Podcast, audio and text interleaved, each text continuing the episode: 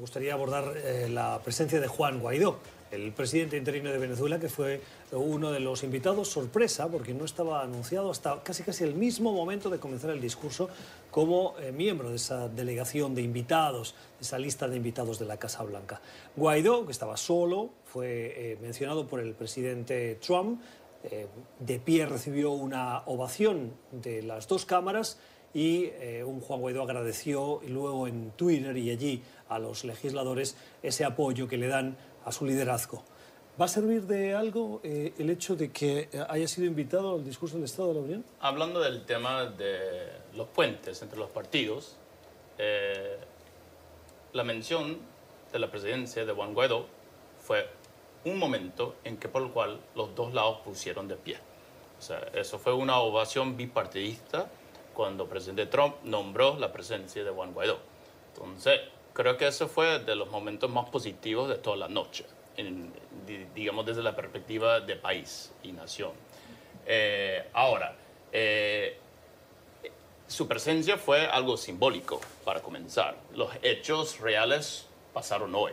Todavía no tenemos todos los elementos para decir exactamente fue, eh, digamos, el tema principal de la reunión entre Guaidó y Trump hoy, eh, pero es muy importante que este, hicieron, digamos, no solamente la parte simbólica, sino también una audiencia oficial, este, con todos los honores en la Casa Blanca. Sí, Mike, yo estoy de acuerdo contigo. Lo único es que si uno escucha en el discurso lo que dijo Trump, todo era política.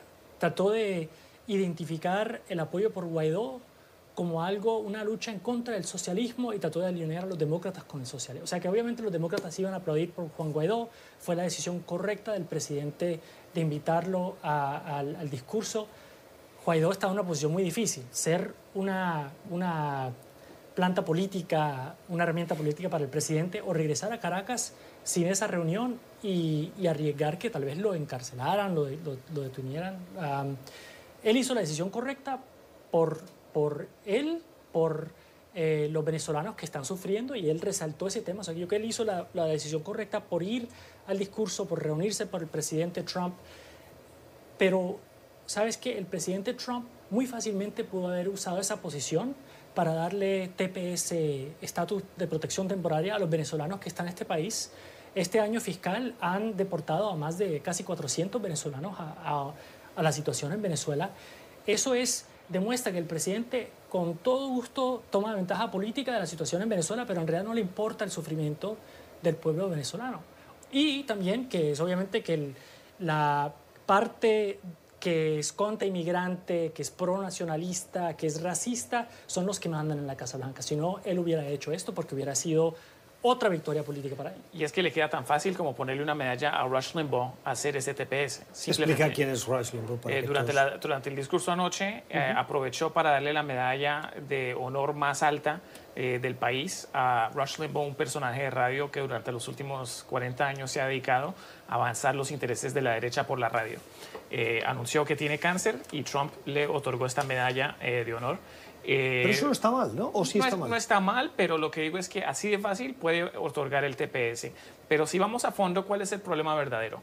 Que el mismo Marco Rubio, que tiene tanta función tan importante en cuanto a lo que son relaciones exteriores en el Senado, eh, senador por la Florida, donde hay tanto venezolano americano, dijo que eh, aún si lo que Trump hizo, reconociendo que es que cumplía con el límite para ser destituido de su cargo, que no valía la pena destituirlo. Pues Rubio y sus secuaces en el Senado lo que están haciendo es dándole, eh, quitándole autoridad moral a los Estados Unidos para cuando hablamos de la corrupción, para cuando hablamos de lo que está haciendo eh, Maduro en contra de su propio pueblo, cuando tratamos de hablar de lo que hay que cambiar en Cuba o en Irán o en cualquier otra parte del mundo, ya no tenemos la autoridad moral de un país que se, que se corrige cuando ve actos de corrupción en pleno eh, debido a lo que hizo hoy el Senado de votar en contra de estos cargos de destitución, porque la evidencia estaba ahí y se ve que Donald Trump es corrupto y que se merece ser destituido de la Casa Blanca. Yo tengo el sospecho de que el presidente Trump está guardando eh, en el bolsillo lo de TPS para el momento de la campaña plena, desde un poco más adelante. Eh, es correcto que pudo haber hecho eso anoche, hubiera sido la cosa correcta para hacer pero él no va a hacerlo cuando les conviene a los congresistas demócratas que vienen luchando tanto por eso, aunque debería ser un tema bipartidista. Es bipartidista en el Congreso. En el Congreso, pero para la Casa Blanca obviamente es un tema muy sensible por muchas razones, por los que mencionó Juan, todos los que están dominando de alguna forma la política dentro. Ellos me imagino que van a tratar de encontrar una manera de disfrazar un TPS sin llamándolo un TPS, ¿no?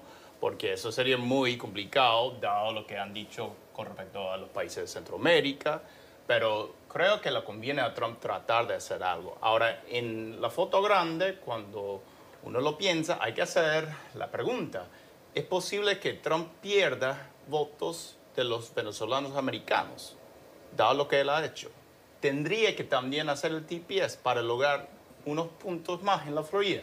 Todavía no está claro. Va a depender también de qué tan competitivo es el candidato demócrata en la Florida, pienso yo. Entonces yo creo que lo correcto para Trump es guardar esto en el bolsillo, sacarlo en el momento adecuado si lo necesita. Ojalá tenga razón, pero yo creo que esa, esos instintos nacionalistas y racistas que existen en la Casa Blanca, yo creo que tienen más poder uh, y yo creo que no va a pasar. Pero ojalá, ojalá por el sufrimiento que están viviendo los venezolanos. Y lo que dice Michael es muy cierto de que la prioridad es su interés político, sí. no el sufrimiento de los venezolanos. Exacto. Eh, Juan, hay un aspecto que formó parte del discurso cuando el presidente se refirió al hemisferio occidental. Tenemos claro las referencias a Nicaragua, Cuba y Venezuela y el régimen de Nicolás Maduro y el apoyo a Juan Guaidó. Pero también se refirió a los recientes acuerdos de cooperación con los tres países del Triángulo Norte y México, con Honduras, con Guatemala y con El Salvador. Y dijo que esos acuerdos habían permitido, y es una evidencia que la podemos eh, constatar con datos, que han disminuido la llegada de migrantes y la llegada o el intento de llegada de sustancias ilícitas, ya sea narcotráfico o tráfico de armas u otras. Esa sí es una victoria para el presidente que, sin haber construido el muro, sí ha conseguido que México esté haciendo de muro, en el fondo. Bueno, eh, yo creo que lo que está haciendo el presidente reafirma los argumentos que mano dura y que defender la frontera es la única forma de parar la inmigración. Eso yo creo que es el argumento político que ellos van a hacer en la campaña. En realidad, estos acuerdos que está haciendo con terceros países, el, el, abuso y la, las amenazas en contra de México para que enforza, tendrán impactos a largo plazo con nuestras relaciones en la región, pero también específicamente en el tema migratorio. Estos individuos se están saliendo de sus países por violencia o por falta de, oportunidad económica. Levantar un muro y seguirlos deportando y no invertir en las causas por las cuales se van es algo que es una, una receta para un desastre político y económico en nuestra, en, en, nuestra vecindad, por decirlo. Entonces, hoy en día son inmigrantes. Yo creo que es un síntoma de un problema mucho más amplio. Mañana puede ser algo mucho, mucho peor. Y un muro no es lo suficiente para parar ese tema. Pero estamos en año político y eso es algo que él va a demostrar como una victoria.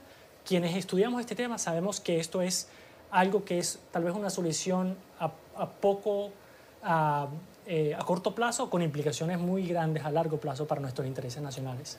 Los puntos de vista, el análisis de nuestros invitados hoy en esta mesa de trabajo, en el que estamos uh, haciendo un repaso de esa actualidad, de ese discurso del Estado de la Unión, la eh, decisión del Senado de los Estados Unidos de exonerar al presidente Donald Trump y también la visita de Juan Guaidó a Estados Unidos, a la capital de eh, la Unión Americana. Hasta aquí el tiempo de debate o de puntos de vista con Juan González, con Luis Miranda y con Michael McCarthy. Gracias por haber estado con nosotros. Usted puede volver a escuchar este espacio en nuestro podcast. Síganos. Estamos en Apple y en Spotify y hacernos llegar sus comentarios a la cuenta de Twitter CPoder NTN24.